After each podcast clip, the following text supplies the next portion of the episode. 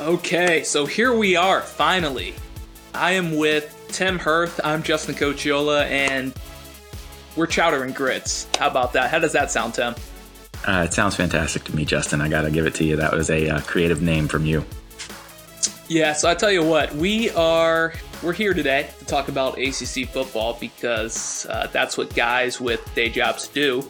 Um, so this is something we have uh, kind of kicked around in the past, and then we uh, we rendezvoused at one of our our buddies' weddings, and the idea popped up, and we said we have to do it. So uh, we've got chowderandgrits.com, and that is more of a sports blog type deal. But what we really wanted to do was launch launch this podcast and get started focusing on ACC football, and then uh, you know just kind of see see how it goes. Yeah, no, I mean that sounds great to me. Um, now, when you were talking to me before, you did mention are there going to be forums on Chowder and Grits at some point, or are they up yet?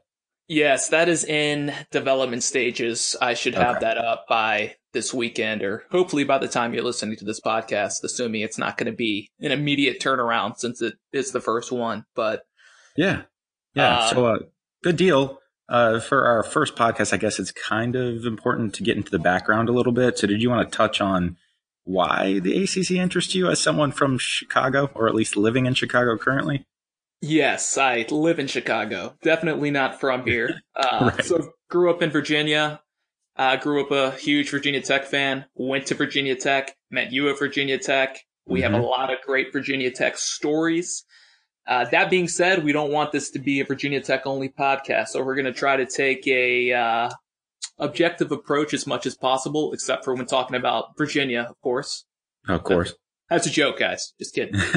kind of. Uh, but but really, um, yeah. anyways, but yeah. So that is uh, that's kind of where we're at. So I mean, obviously, Virginia Tech is not a, a uh, traditional ACC school, but right. has uh, pretty much dominated the conference, at least in the mm-hmm. first few years they were in it. Uh, they kind of hit, hit the reset button a little bit here recently, but you have to every now and then. Yeah, and the ACC is just it's really interesting these days. I in in some ways. In in other ways it's kind of boring because Clemson is just running the show. Um sure. it seems, but I think there's a lot of uh alternative storylines that that are good to talk about. Coastal Division's up for grabs, so you know, we'll yeah. we'll just kind of see we'll see how it goes. It's funny you mentioned that. Uh, speaking to Virginia Tech not being a traditional ACC team, see they are obviously in the Big East when you, uh, I imagine your fandom began. Um, you know, for me it was oh, the yeah. opposite. I was, uh, I grew up in Eastern North Carolina, uh, Wilmington, Rocky Mount, those kind of places. Um, the ACC I knew was a nine-team conference, um, and you were terrified of, of, playing Florida State every year.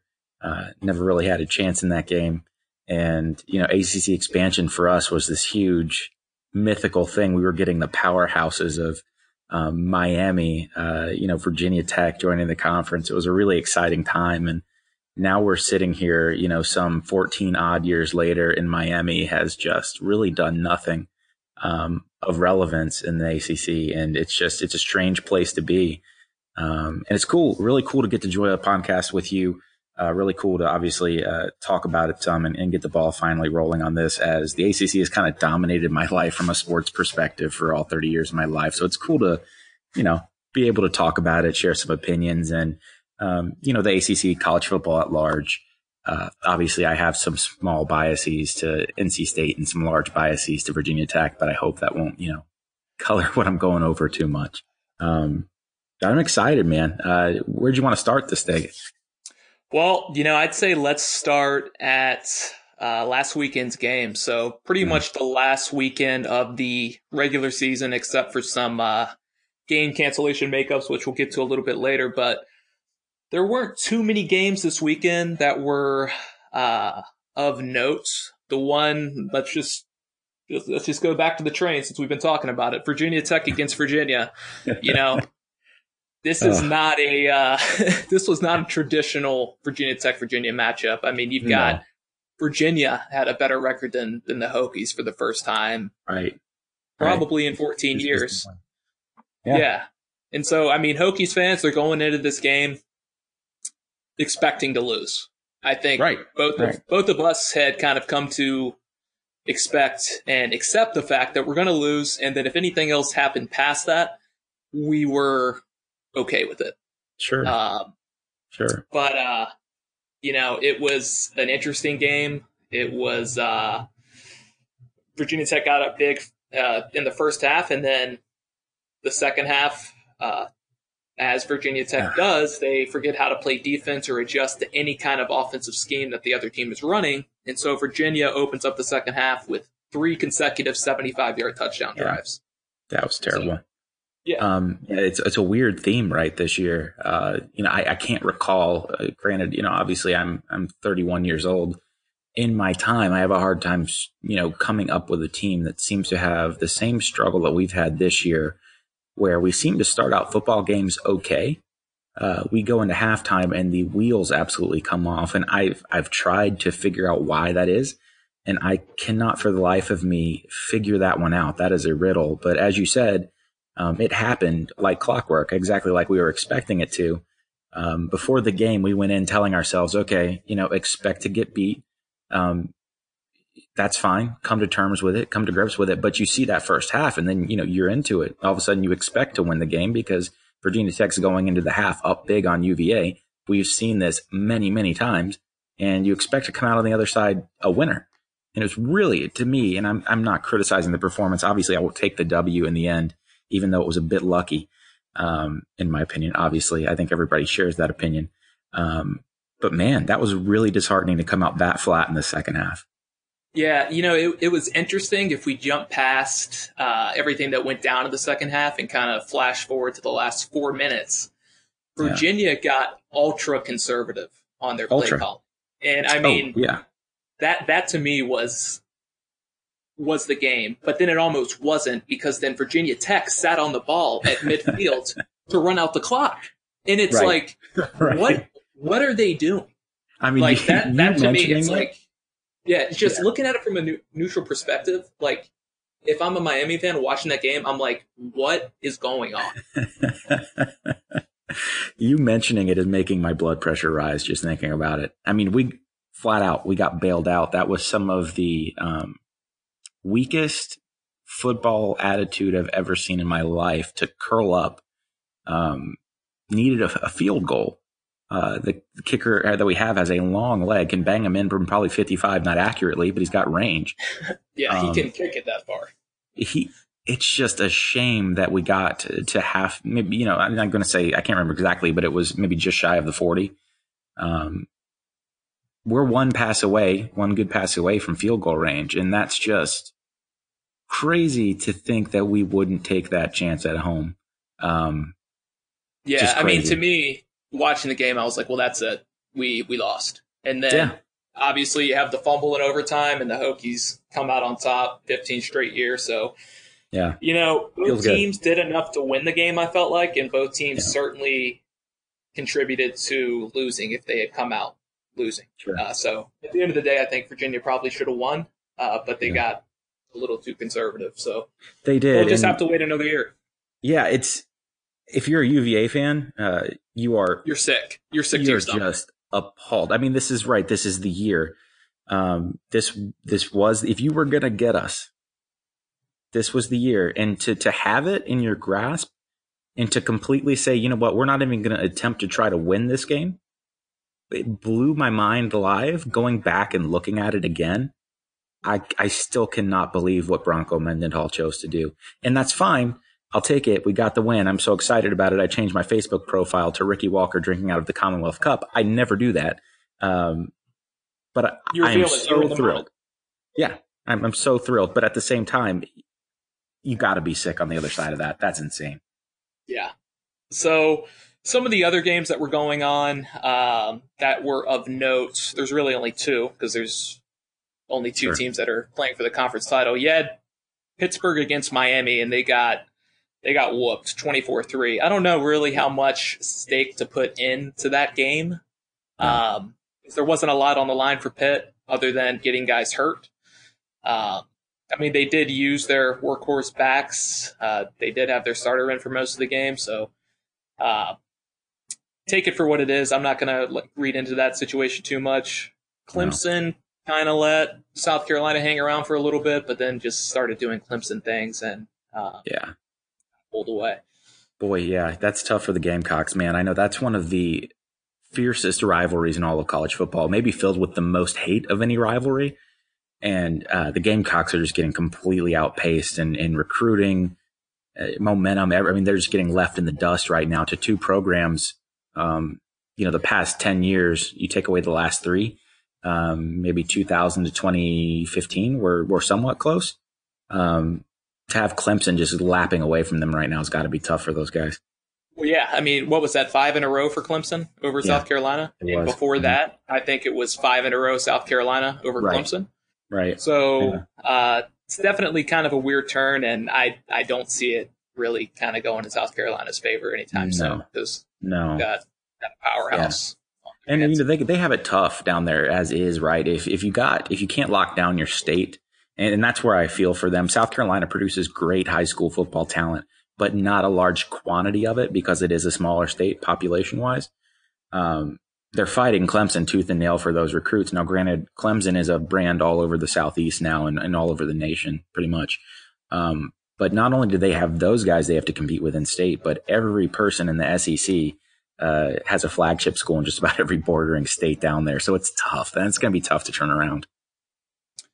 Yeah, I don't know if Muschamp's the guy, but um, we'll see. We'll see. Yeah, absolutely. So speaking of uh, coaches, there's been a lot of coaching movement in uh, in the ACC, like an exorbitant amount um, so far. So I think the story of the ACC, not for me, I'll get to that in a second, but uh, nationally has been Mack Brown to UNC. Absolutely. Um, so, you know, I kind of let this one this, this one soak a little bit. I uh, initially didn't love the hire. I right. still don't, but I can kind of see where UNC was going with it. I mean, under Larry Fedora, they didn't recruit poorly. No. But they did underperform on the football field after 2015. Because 2015, yeah. they have that great year, lose one game. Mm-hmm you know, you're thinking great things coming for 2016. You got Mitch Trubisky, who ends up being the what second pick in the draft. You've got right. just heaps of talent on the defensive side of the ball, and they only go eight and five. Right, and it's then incredible. yeah, and then the last two years, I mean, just the utter disaster. I think they won a, a total of five games over the last yeah. two seasons. So. Yeah, you know, uh, the wheels kind of fell off there with Fedora, and you know, it it wasn't pretty from a football program standpoint. His recruiting had fallen off hard. And, you know, that's surprising to me given the fact that UNC basically recruits itself. Um, it, the, the issue that they're fighting there is the past two years, UNC already didn't have good fan support, even when they were good. Um, filling out Kenan Stadium is hard. Uh, you know, they're it's basketball funny. school. Right. Basketball. Exactly. And that's the mantra they have to fight. Um, the only way to do that really for for fans that don't pack the house even for good teams is to at least stay relevant. They haven't. Now they have to fight to get fans back in those seats and to get some kind of momentum around the football program. I echo what you thought. I don't know that Mack does that. I think for the big boosters and some of the older people, he might get them fired up. But when I see UNC, I see a team that has everything it needs to be good. Um, you know, Rob Stone, who's a soccer analyst, uh, you know, commentator by day posted a, a, tweet, I think three or four days ago, talking about UNC being a sleeping giant. And I don't think they're a sleeping giant. I think they have far too much working against them to be that, but they certainly aren't where Larry Fedora got them.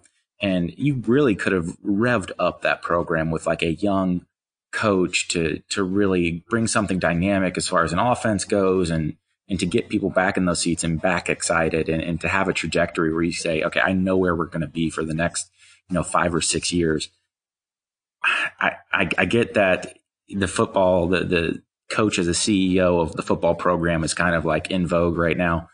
Um, I just don't see it working with Mack Brown. Uh, you know, and especially well, today, I don't know if you saw, but it looks like they're going to hire Greg Robinson as their defensive coordinator. Oh, uh, well, I mean, yeah, I'll, I'll get to that one in a second, but okay. with, so with Mack Brown, like to me, he comes in and he's a stabilizing voice in the program.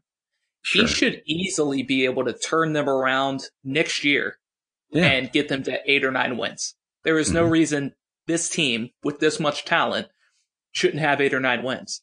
Agreed. I mean, his entire time at Texas, like I, I had to go back and look at the last few years he was at Texas because I'm sure you recall, like, they wanted him out. Like right. the alumni base was just so tired of Mack Brown. But I mean, he was still winning eight or nine games a year. He was. He was. But he wasn't competing my, my consistently for a national those, title. Uh, were those recruiting classes. And right, he had Vince Young. Right. Great. I mean, that's a that's a generational type player that wins you that national title. Uh, you know, and the beef with the Texas fans and fan base, I kind of understand because he was pulling in top five recruiting classes and was right. topping out around eight or nine wins. I'd have to go back and look at the records to to really remember. I yeah. get that, and I think it's going to be much easier here, right? The the pressure to succeed at UNC is almost nil, quite honestly, compared to a program like Texas. Um, that's that's that's kind of to my point. So yeah, the alumni bases at these two schools, when we're talking football, he he's basically going to a school now that has an alumni base like Texas does, but for basketball. Okay, right. so whatever he does on the football side, that's better than winning three games. If you're in that eight to nine game, you're maybe competing for the Coastal Division title. That's all golden.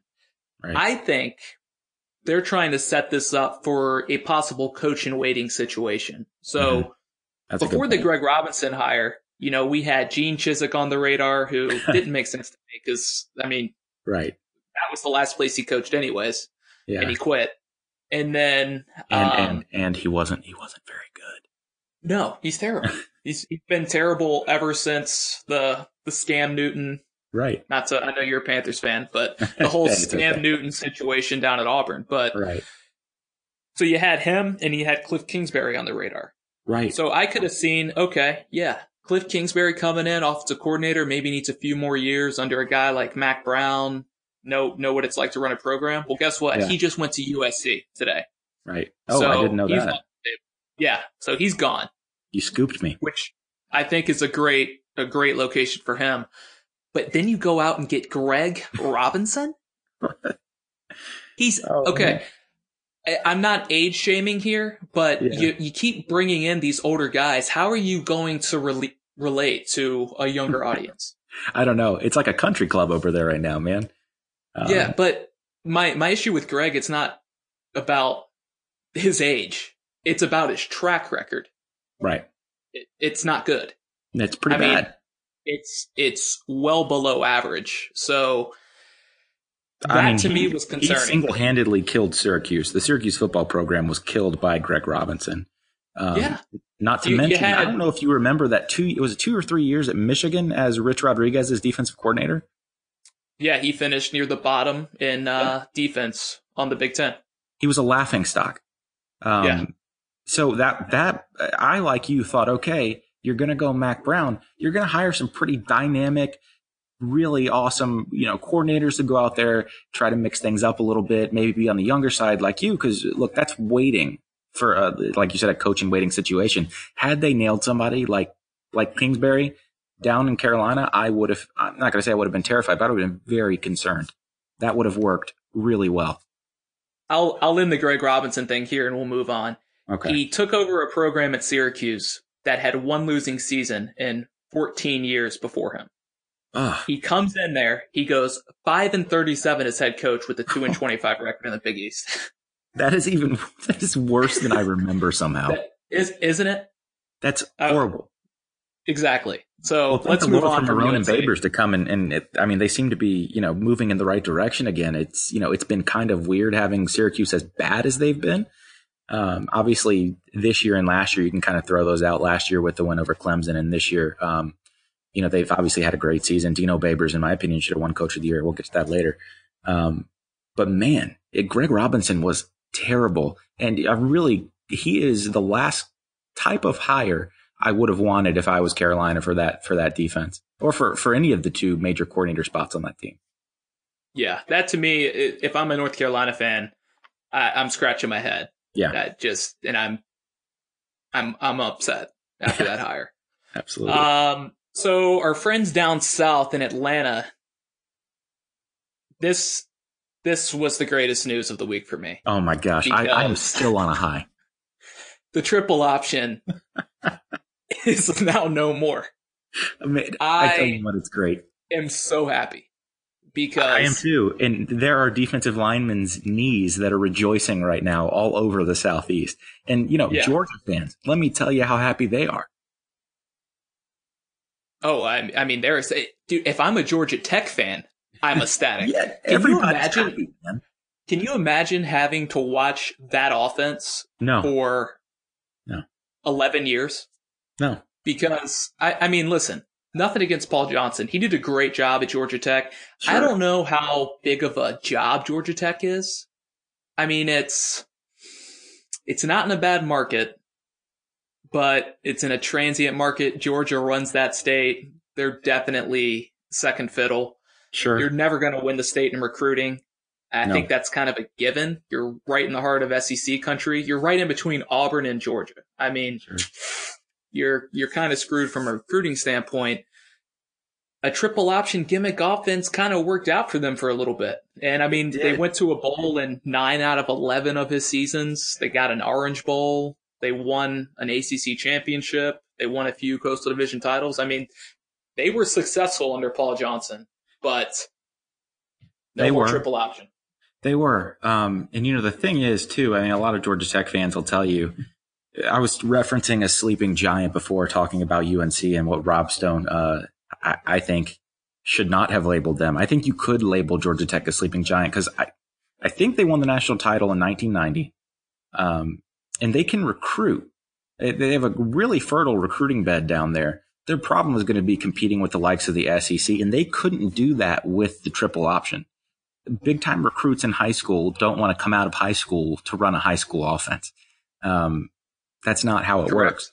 You look at the service academies and things like that. I am all for the triple option, the flex bone, anything you want to throw in those places where you know you're going to be overmatched or you have limitations like Army has with, you know, they can't obviously recruit these 340 pound offensive linemen and hope they will stay in, uh, you know, as a cadet there. But holy cow. I mean, you want to talk about a guy that was looking good when he got hired. I remember he made a couple of ACC championship games, I believe, off the jump. Um, and look, it looked like he was going to take him places. And, you know, that was a scary thought, but we soon realized that there was a pretty big ceiling when it came to Paul Johnson and what you can do with that kind of gimmick offense. Yeah, I, I mean, I think, I think we saw as far as it can go in a Power Five setting. That's not Agreed. the Pac-12. Okay, Agreed. because I mean, hey, hey, the ACC hasn't been a power conference over the last few years, but no, you know, we're not the Pac-12. That that team can beat any team on any given day because of sure. the gimmick that it is. Sure. Um, but yeah, I mean, like you said, it, it's perfect for those smaller schools that might not be able to get the athletes. I think this is probably a setback for the program though, because of the way they've had to recruit on offense. Yeah. Maybe not, but they're no, definitely I mean, going to need to find, find a quarterback. You're spot on. There's not a pocket passer on that roster right now. Um, there's nobody even uh, what I would call a pro style passer either. Um, so the issue there is going to be okay. You got to change. And more than likely, you're going to have to change your complete blocking scheme from an offensive line standpoint, which will require um, potentially either more agile. I would assume less agile people. You got to be pretty agile to block in uh, Paul Johnson's offense, but um, you're going to have to have a lot of changes, especially on that offensive side. I think you're probably set back one to two years at least. Um, depending on the style they go with. Now, if they bring in somebody who runs a similar blocking scheme, maybe they can get away with, you know, and shave a year off that and maybe get a junior college transfer and a quarterback to do something. Uh, but like you said, I think you're behind the eight ball. Um, one of the biggest wins for Georgia Tech though occurred last year, and that was when they dropped Russell as their uniform supplier. So big ups to them. Adidas not a huge upgrade, but it is a huge upgrade considering where they were with Russell. Um, getting Paul Johnson out, getting rid of Russell. I'm telling you, man, they're doing the right things lately. Look at you with the little fashion statement. Hey, look, I'm just saying, man, you can't go out there in Russell uniforms. If you're running the triple option offense, you better have Nike or Adidas uniforms, man, because yeah. you're going full high school with the Russell uniforms and the triple option offense. Right. You gotta, you gotta at least look the part. Exactly. Um, but yeah, as far as coaching, there. You know, I haven't looked too much into candidates. I I kind of think this is going to be uh, an up and coming guy or maybe a younger coordinator that hasn't gotten a shot. Mm-hmm. I wouldn't be shocked to see a Shane Beamer name pop up Ooh, here. That's a good shout. Just, throwing it, just throwing it out there, just the curveball. Yeah. I mean, the guy has been around um, a lot of coaching staffs, but you yeah. know, I, I, you don't hear his name around head coaching jobs too often. No, and and you know, I've heard Tony Elliott, who is the uh, Clemson offensive coordinator. Uh, Tony would be a fantastic fit down there. Um, he's he young. Would. He's obviously a great coordinator. He so he obviously knows know. the area and the recruiting landscape. Um, he graduated from big enough for him. Yeah, it, it is. It is. It. You think it, so? Maybe it's tough to say, but I think he'd be a good fit, man. Especially given his age, offense he runs, he knows the recruiting ground. Get this, this was a nugget. This was a deep cut that I pulled out here. Okay, he graduated with a degree in industrial engineering from Clemson in 2002. If that's not a guy who should be coaching Georgia Tech, I don't know who is. There you go. That's that's the nugget of the day brought to you by brought to you by Tim. I'll get sound effect. Slide that in. Um yeah, so I you know, I I think coastal division jobs are attractive right now because that division is up for grabs until yeah.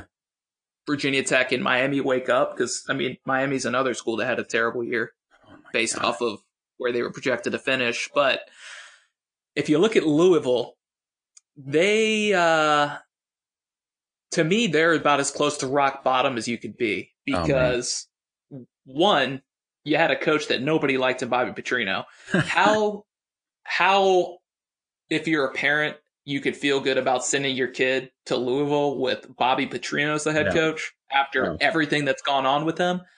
I don't know. And I think that's probably part of why they didn't recruit so well. Um, yeah. And they're in the Atlantic Division, which is Clemson's division in the ACC right now. So right. I'm sure you heard Jeff Brohm turned down the job. I did. I wasn't surprised because other than facilities right now, that's all that Louisville has going for it over Purdue. I think Brohm is on the turnaround train at Purdue. They started mm-hmm. off slow this year, but he kind of he got it got it rolling there after an 0 3 start. But yeah, to me, I think they're going to struggle to uh to fill this head coaching job with a high profile candidate. Okay, yeah, I, and I certainly agree with you. Um, I was honestly, I was surprised given where I feel like Louisville is, and maybe I have a skewed understanding of where that program is right now because I truly think they are not a very appealing job. Um, you know, for a couple reasons. Louisville's not really a college town. There's a different environment there when it comes to sports. They're also one of those programs we talked about. Basketball schools are hard to deal with um, when you're not winning. The the fan support can be a little tough at times there on the football side of things, and they really caught lightning in a bottle with Lamar Jackson. I think that masked a lot of deficiencies on that team because they basically had a guy you could give the ball to for, you know, the past three years. Um, you know, go out there. So we don't need much of a game plan to give the ball to Lamar. The guy was a, a human highlight reel. Um, and I think you saw that in this season manifest itself when you, you know, you heard the names coming in, you heard Jawon Pass, you, you kind of thought maybe that offense be sparked again, and it, there was just no spark there. Um, as you mentioned, Petrino, wholly unlikable. Um, yeah, it's it's hard to like you said as a parent sending somebody who is the human embodiment of slime. Um, why you would send your your your son there to go play football is is tough to understand. Um, but now we have a situation where they went after Brohm hard publicly. Um, Brohm declined publicly, and that's always hard to bounce back from. Um, you get one public denial, and and then you sort of have you know kind of like a black mark on your record. I don't know where you go from here if you are Louisville, and I'm speaking to every program that has an opening in the Southeast who is larger than Appalachian State, hire Scott Satterfield, please. That guy is incredible. Um, what he's done at Appalachian State has been awesome. He runs a balanced offense, um, you know, that really gets after it and runs the football. I am a huge Scott Satterfield fan, and I think if Louisville's smart, they go ahead and shoot for somebody like Scott Satterfield that they can wrap up and just be done with this search because it's got – you know, it's got one of those feelings. This might be a search where we have another coach they flirt with who told, tells them no, and then it's downhill from there. Um, kind of, kind well, of not, not too dissimilar from Tennessee. If I'm Satterfield, I'm being very picky. I'm yeah. not going to Louisville. And I'm with you on that. You know, it. I think him at Georgia Tech makes a lot of sense. Um, but I also think he's gonna sit there and wait for the right job. I don't think he's in a absolute rush to leave App State because I mean, hey, they they broke the top twenty five at one point this year. They yeah, took look, Penn team. State to the brink. Um, mm-hmm. Should have first won. week of the season. So should have won. Uh, one name that's off the board. I just wanted to get this in. Uh, our buddy Scott Loeffler is now the mm-hmm. head coach at Bowling Green. No. Scott Loeffler was my Vietnam. I just want to go ahead and get that out there. The name alone makes me shake. Has there I, ever uh, been a coach that trips? Okay, so this is Scott Loeffler to me. Scott Loeffler is a guy that falls down the stairs in the most violent way, hits the bottom, and keeps walking like nothing ever happened. I don't know how he is now a head coach. yeah. It blows my mind how someone who is universally thought of as a bad coach by every fan base he's ever coached with keeps he keeps getting promotions. Yeah, well, or at least Bowling lateral Green's, moves. Bowling Green is in for a treat. Uh, so I, am oh not sure if they've ever seen a Scott Loeffler offense or known what they were watching, if they were watching one, but no, uh, it's not not something to behold. So I just wanted to. I just got to vent my frustrations with Boston College, and I'm I'm speaking directly to not Boston College, Bowling Green. I'm speaking directly to Bowling Green in this case. What are you doing? you are Bowling Green. The best part about being Bowling Green is that you can take the craziest risks. Go hire a head, a high school coach somewhere that runs a wacky offense. Go, go hire a, a killer used car salesman who can recruit his tail off. What, what are you doing? That is, I'm just upset. If you're going to hire somebody like Scott Loeffler, it shouldn't be Scott Loeffler. There yeah. are many other choices for mediocre offensive coordinators in this nation that would have been a much better choice for you as a head coach. It's too safe. So, transition into uh, ACC yearly awards. I don't know how we want to phrase that, but uh, if we jump into coach, we jump into coach of the year. Uh, Dabo sure. Swinney edged out Dino Babers, and you know, I'm not going to say that Dabo doesn't deserve to be coach of the year. I mean, yeah. he's obviously running a uh, tight ship down there, undefeated season. To me, he doesn't win this year if he doesn't have the Kelly Bryant, Trevor Lawrence situation. Fair point. Um, where he had to basically make a fairly tough decision for his program going forward because he felt like Lawrence was the guy who gave them the best shot to win maybe later in the season. It didn't look like that early on. Because I mean, if you you remember the Texas A&M game, Kelly Bryant is the reason they won that game. Oh, absolutely. Or else, I'm not sure Clemson's a lock for the playoffs because they they had a fairly weak schedule until Syracuse really emerged and Boston College emerged. So they'd probably still be in the combo with the ACC championship win, obviously. But yeah. I that w- that was an interesting dynamic that we haven't seen at Clemson in a while. Yeah. And you know, not only at Clemson, I'm trying I'm having a hard time thinking of another comparable situation where you had a guy as established as Kelly was and as good as Kelly was. Let's let's not mince words here. Kelly Bryant was a great quarterback in the ACC. Um, having a guy uh, come off in Lawrence that is just outstanding, that definitely shows a coach who's not afraid to make a decision to, to positively impact his team. Because at the time, I was very critical of it. Um, I didn't think it was going to work. It has. Uh, I get that for reasoning behind it. You know, if you want to throw that out there as a reason why you think he's the best coach in the ACC, I, am with you 110%. I would have liked to see Dino Babers get the nod. Um, I think what Dino has done in his body of work, even if you look past this year, um, with Syracuse has been outstanding. I, I, think he looks like, at least from the outside looking in, a great guy, a fun guy to play for. Um, to me, you have Clemson, who's had four straight years, or at least it feels like it, of uh, top five recruiting classes. The weakest Atlantic division you've had. I mean, I couldn't even tell you a year where the Atlantic division has been as weak as it has been. Um, and it's kind of unfair. That's not, uh, that's not Dabo's fault. Um, but I, I just like to see, uh, you know, Dino kind of given a little, hey man, you did great there at the end of the season. I'm not going to lose sleep over it either way. I just wanted to give a shout out where shout outs do. Complete sense. My thing with him, he's nine and three this year. Mm-hmm. He went four and eight in his first two seasons there, but had some big wins. I mean, yeah. a win over Clemson. This year he takes Clemson to the brink yep. at Clemson. Yeah. Even though Chase Brice was the guy who uh, played probably two and a half quarters of that game after mm-hmm. uh, Trevor Lawrence injury. That was the game right after Kelly Bryant left. So right. there was some uh, turmoil going on for uh, for the Tigers there. But if a guy like Dino's not going to win it this year, I just don't know when he does. You know, it like I know recruiting's part of the game. I know going undefeated is hard to do, but taking a program that has been in the gutter for mm-hmm. the last 15 years and then making him a winner you know, they competed this year for an Atlantic title. They had kind of a, a stinker there against Notre Dame at the end, which might have kind of led in led into it a little bit. Sure. But yeah, yeah, I don't know. I, I mean, I can't argue against Dabo, but so right. much. But to me, my vote would have gone to to Dino this year. My man. Yeah, that's what I like to hear. I mean, all those reasons uh, echo it completely. And, you know, it's probably because I'm a sucker for an underdog, even when that other underdog is Syracuse. Um, but yeah, just would have been cool to see. Would have been cool to see. So let's uh, let's breeze through some of the other awards that have been handed out so far. Okay. Uh, not too many shockers here. We've got ACC Offensive Rookie of the Year. You want to take a guess? Uh, I would say that's probably Trevor Lawrence. Uh, that would be correct. Okay. Uh, had 2,488 yards this year, 22 passing touchdowns. That's yeah. tied for the ACC lead. For ACC Defensive Rookie of the Year. This is the lone award that didn't go to a Clemson Tiger that's been handed out so far. So that goes to Andre Cisco.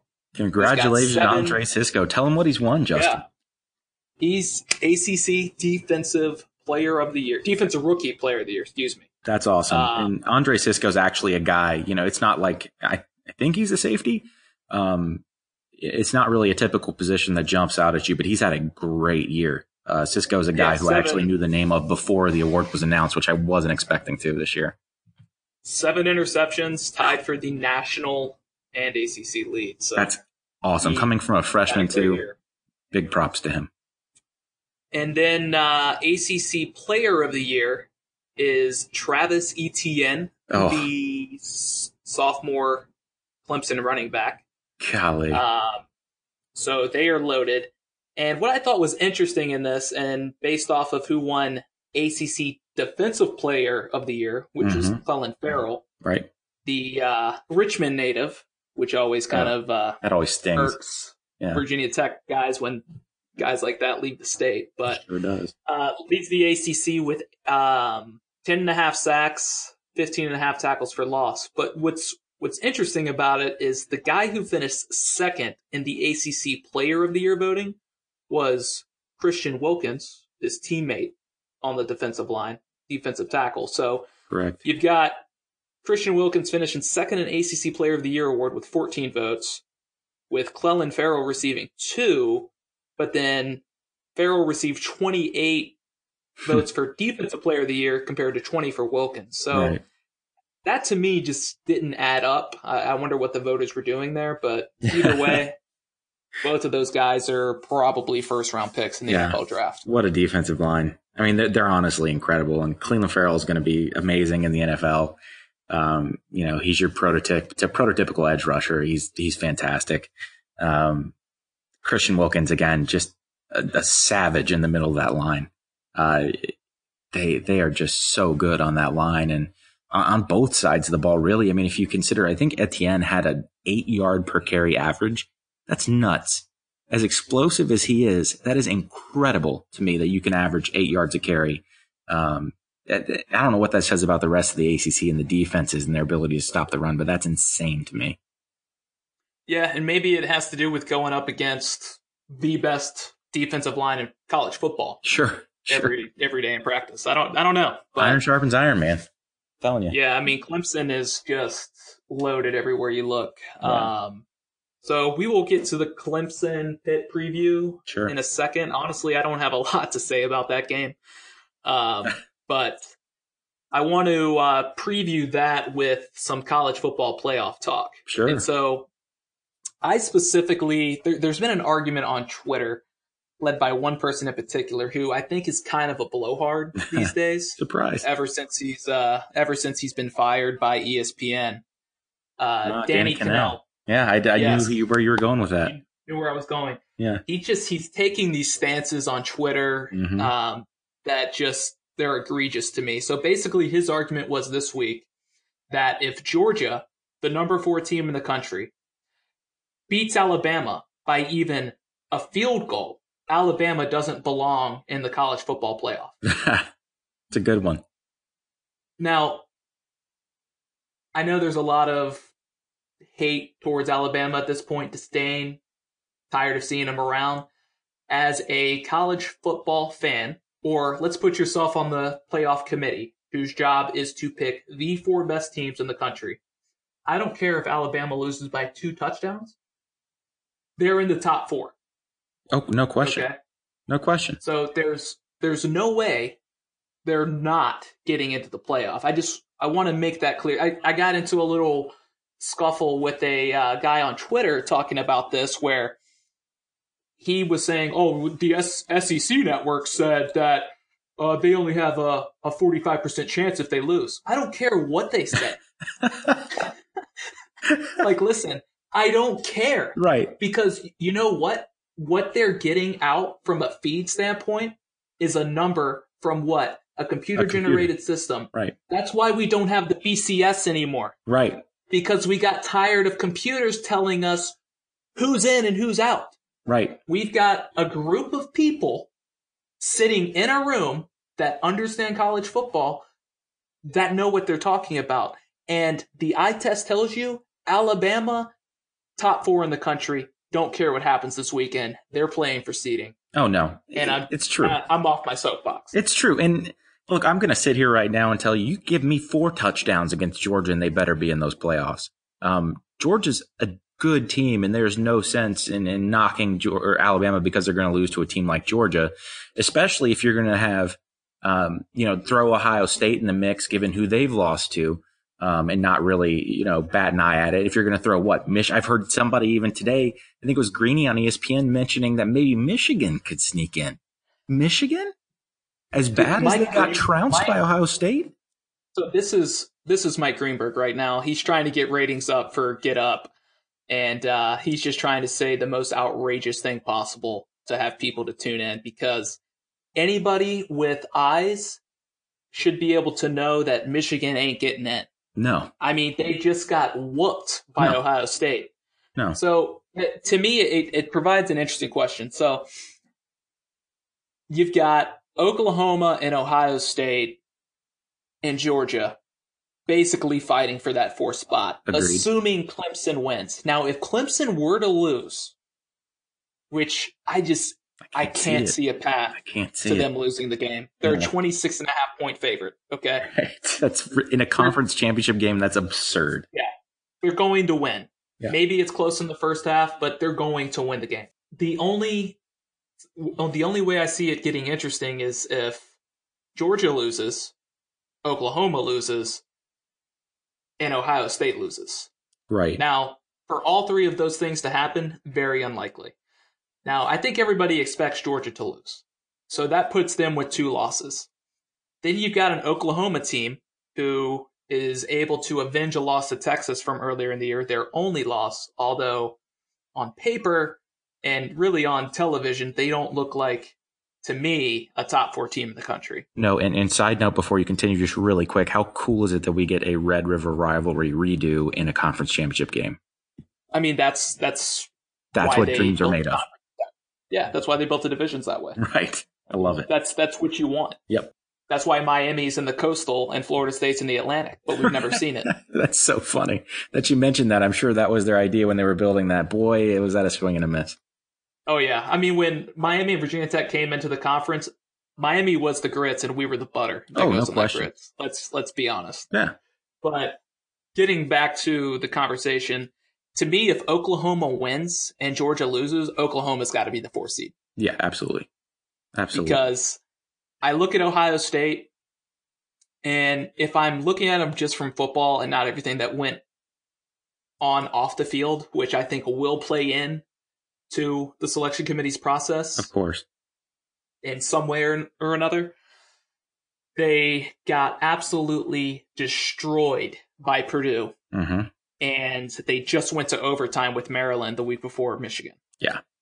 So, yeah, okay, you beat you beat Michigan up pretty good, but at the same time, I don't care if Oklahoma wins by three, which they probably will, because every game they play in is close because their defense is so bad. Mm-hmm.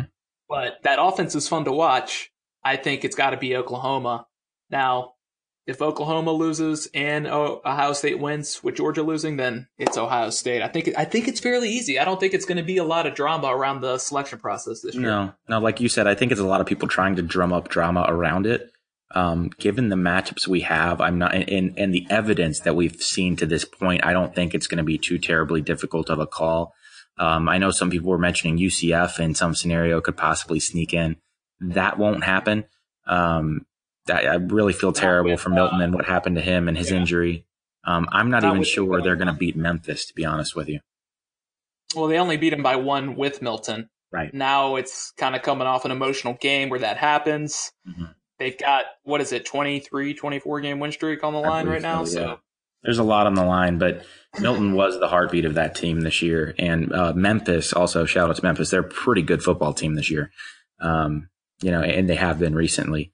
Uh, but it, it, that's the thing. It, given the evidence that we have, like you, I think this is going to shake out into something that's pretty clear cut at the end of the day. Um, I, you know, I think they're on the prowl for ratings at the moment now with all this, uh, you know, what is just purely crazy talk. Uh, yeah, I mean, it's just it's, it's so annoying. Yeah. Like I, I, I try not to like reply to these national guys because you know nothing's gonna happen. They're not gonna listen to you other than like follow shame you. You only have Unless, 11 followers, bro unless they're Tim Brando. Tim Brando yeah. will lose his mind on you. Just don't, right. that I know from experience, wink, wink, but uh, yeah, lose his mind. Yeah, of course not. um, so let's let's preview the Pitt Clemson game and kind of sure. wrap up. Um, so Clemson, as I said, I believe the line is 26 and a half. So that, that to me is the most interesting part about the game. Yeah. I mean, yeah. Pitt's got the running backs. They've got Darrin Hall. They've got Qadree uh, Ollison. I mean, those guys back. can definitely carry the load, but I mean, against that defensive line, they're going to force them to throw the football. And I just don't think, I, I mean, I, I think this game could be like 56 to 10. Yeah. And, and I wouldn't bat an eye. It, it will be. I, th- th- I, that's what I mean when I, when you say you don't see a road for Clemson, I can't, or sorry, you can't see a road for Pitt against Clemson. I 100% echo that. I think everybody does. The line obviously does. Vegas is not very high on the Pitt Panthers in this one. Um, but really, that's the issue is you have a team like Pitt who's going to want to pound the rock, and they just aren't going to be able to against Clemson's front. Um, Ollison is a fantastic running back, but again, I just can't see him having success, which is going to be a huge problem for a team that can be um, a bit heavy towards one side when it comes to their offensive tendencies. So, um, I hope it's a game. I'll certainly be watching. I, I expect that one to be out of hand by halftime. Um, it's it, that's that appears to be where we're headed. Yeah, and I mean, you know, Clemson has had a couple of slip ups over the last couple of years, and in sure. 2016, Pitt was the game that they slipped up against. But there's a different there's a difference in playing in the middle of the season or towards the latter part of the season and playing in a playoff type environment. No question. Pitt, this is all new to them. They're going to kind of take this in. They're probably going to enjoy the trip a little bit. Clemson, I mean, it's all business. It's it's national championship or bust right now for Clemson. It where is. for Pitt, it's it's fun to be there. Mm-hmm. I mean, obviously they want to win, but they're not expected to. No. Um, I'm sure they're not thinking that way inside that locker room, obviously. But yeah, I expect Clemson to win big. And also, I just can't imagine Pat Narduzzi actually winning a conference title. yeah, no, I mean that that you talk about things that may make me physically ill. That might be one of them. Um, you know, I'm sure the only the only Pitt highlights we're going to get is Pat Narduzzi looking aghast at anybody calling pass interference on his secondary, which will happen multiple times, um, and possibly wanting to like choke an official. Right. I mean, that's what as a Pitt fan, I think that's what you're looking forward to. Honestly, uh, that's where you know that's where you're going to get your rocks off this game. That's that's where you're going to find your fun because I, I, don't think it's going to be on the football field. Props to them; they capitalized um, for for that program. I think that's great. Uh, you know, I, I, certainly wasn't expecting that um, coming in. I don't think many people were. So uh, good on them for you know capitalizing on some down years from Virginia Tech and Miami and teams that were uh, thought to be higher up in that race that that eventually petered out. So good for them. Unfortunately, they got the grand prize of what looks to be a trouncing on the national stage. And it's, it's hard to say that it would be different for anyone in the ACC right now. So it's just unfortunate for them that the year they make it to the championship, it has to be against a Clemson team that is just, I mean, they, they've transcended, right? They're, they're at that Alabama net level right now from a talent perspective, from a consistency perspective. There's no more Clemsoning. They know how to win these games. And, and like you said, they are all business, man. So two things. I've got 56-10. What's your what's your score prediction? 56-10 sadly sounds about right. Um, I'm going to say let's do 35-7. Okay. Okay.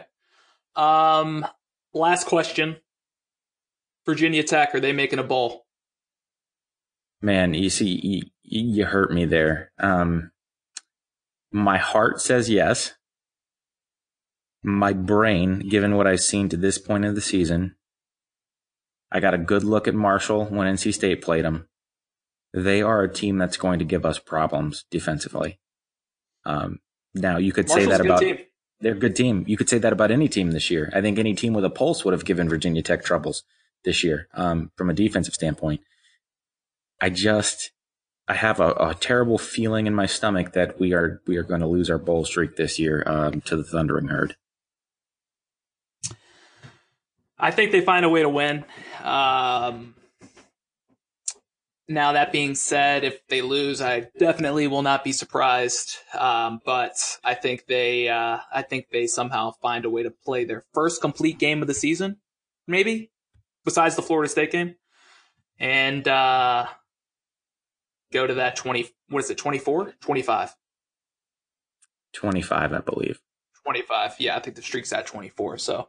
Mm-hmm we'll see. So, uh, hey, this was uh, this was fun. Ben, I had, I had a great time, and you know, you, you, talk about all these podcast tropes that you've picked up over the years, and one of the things that I've noticed is there's a couple shout outs, some things that I wanted to point out. I was leaving the podcast.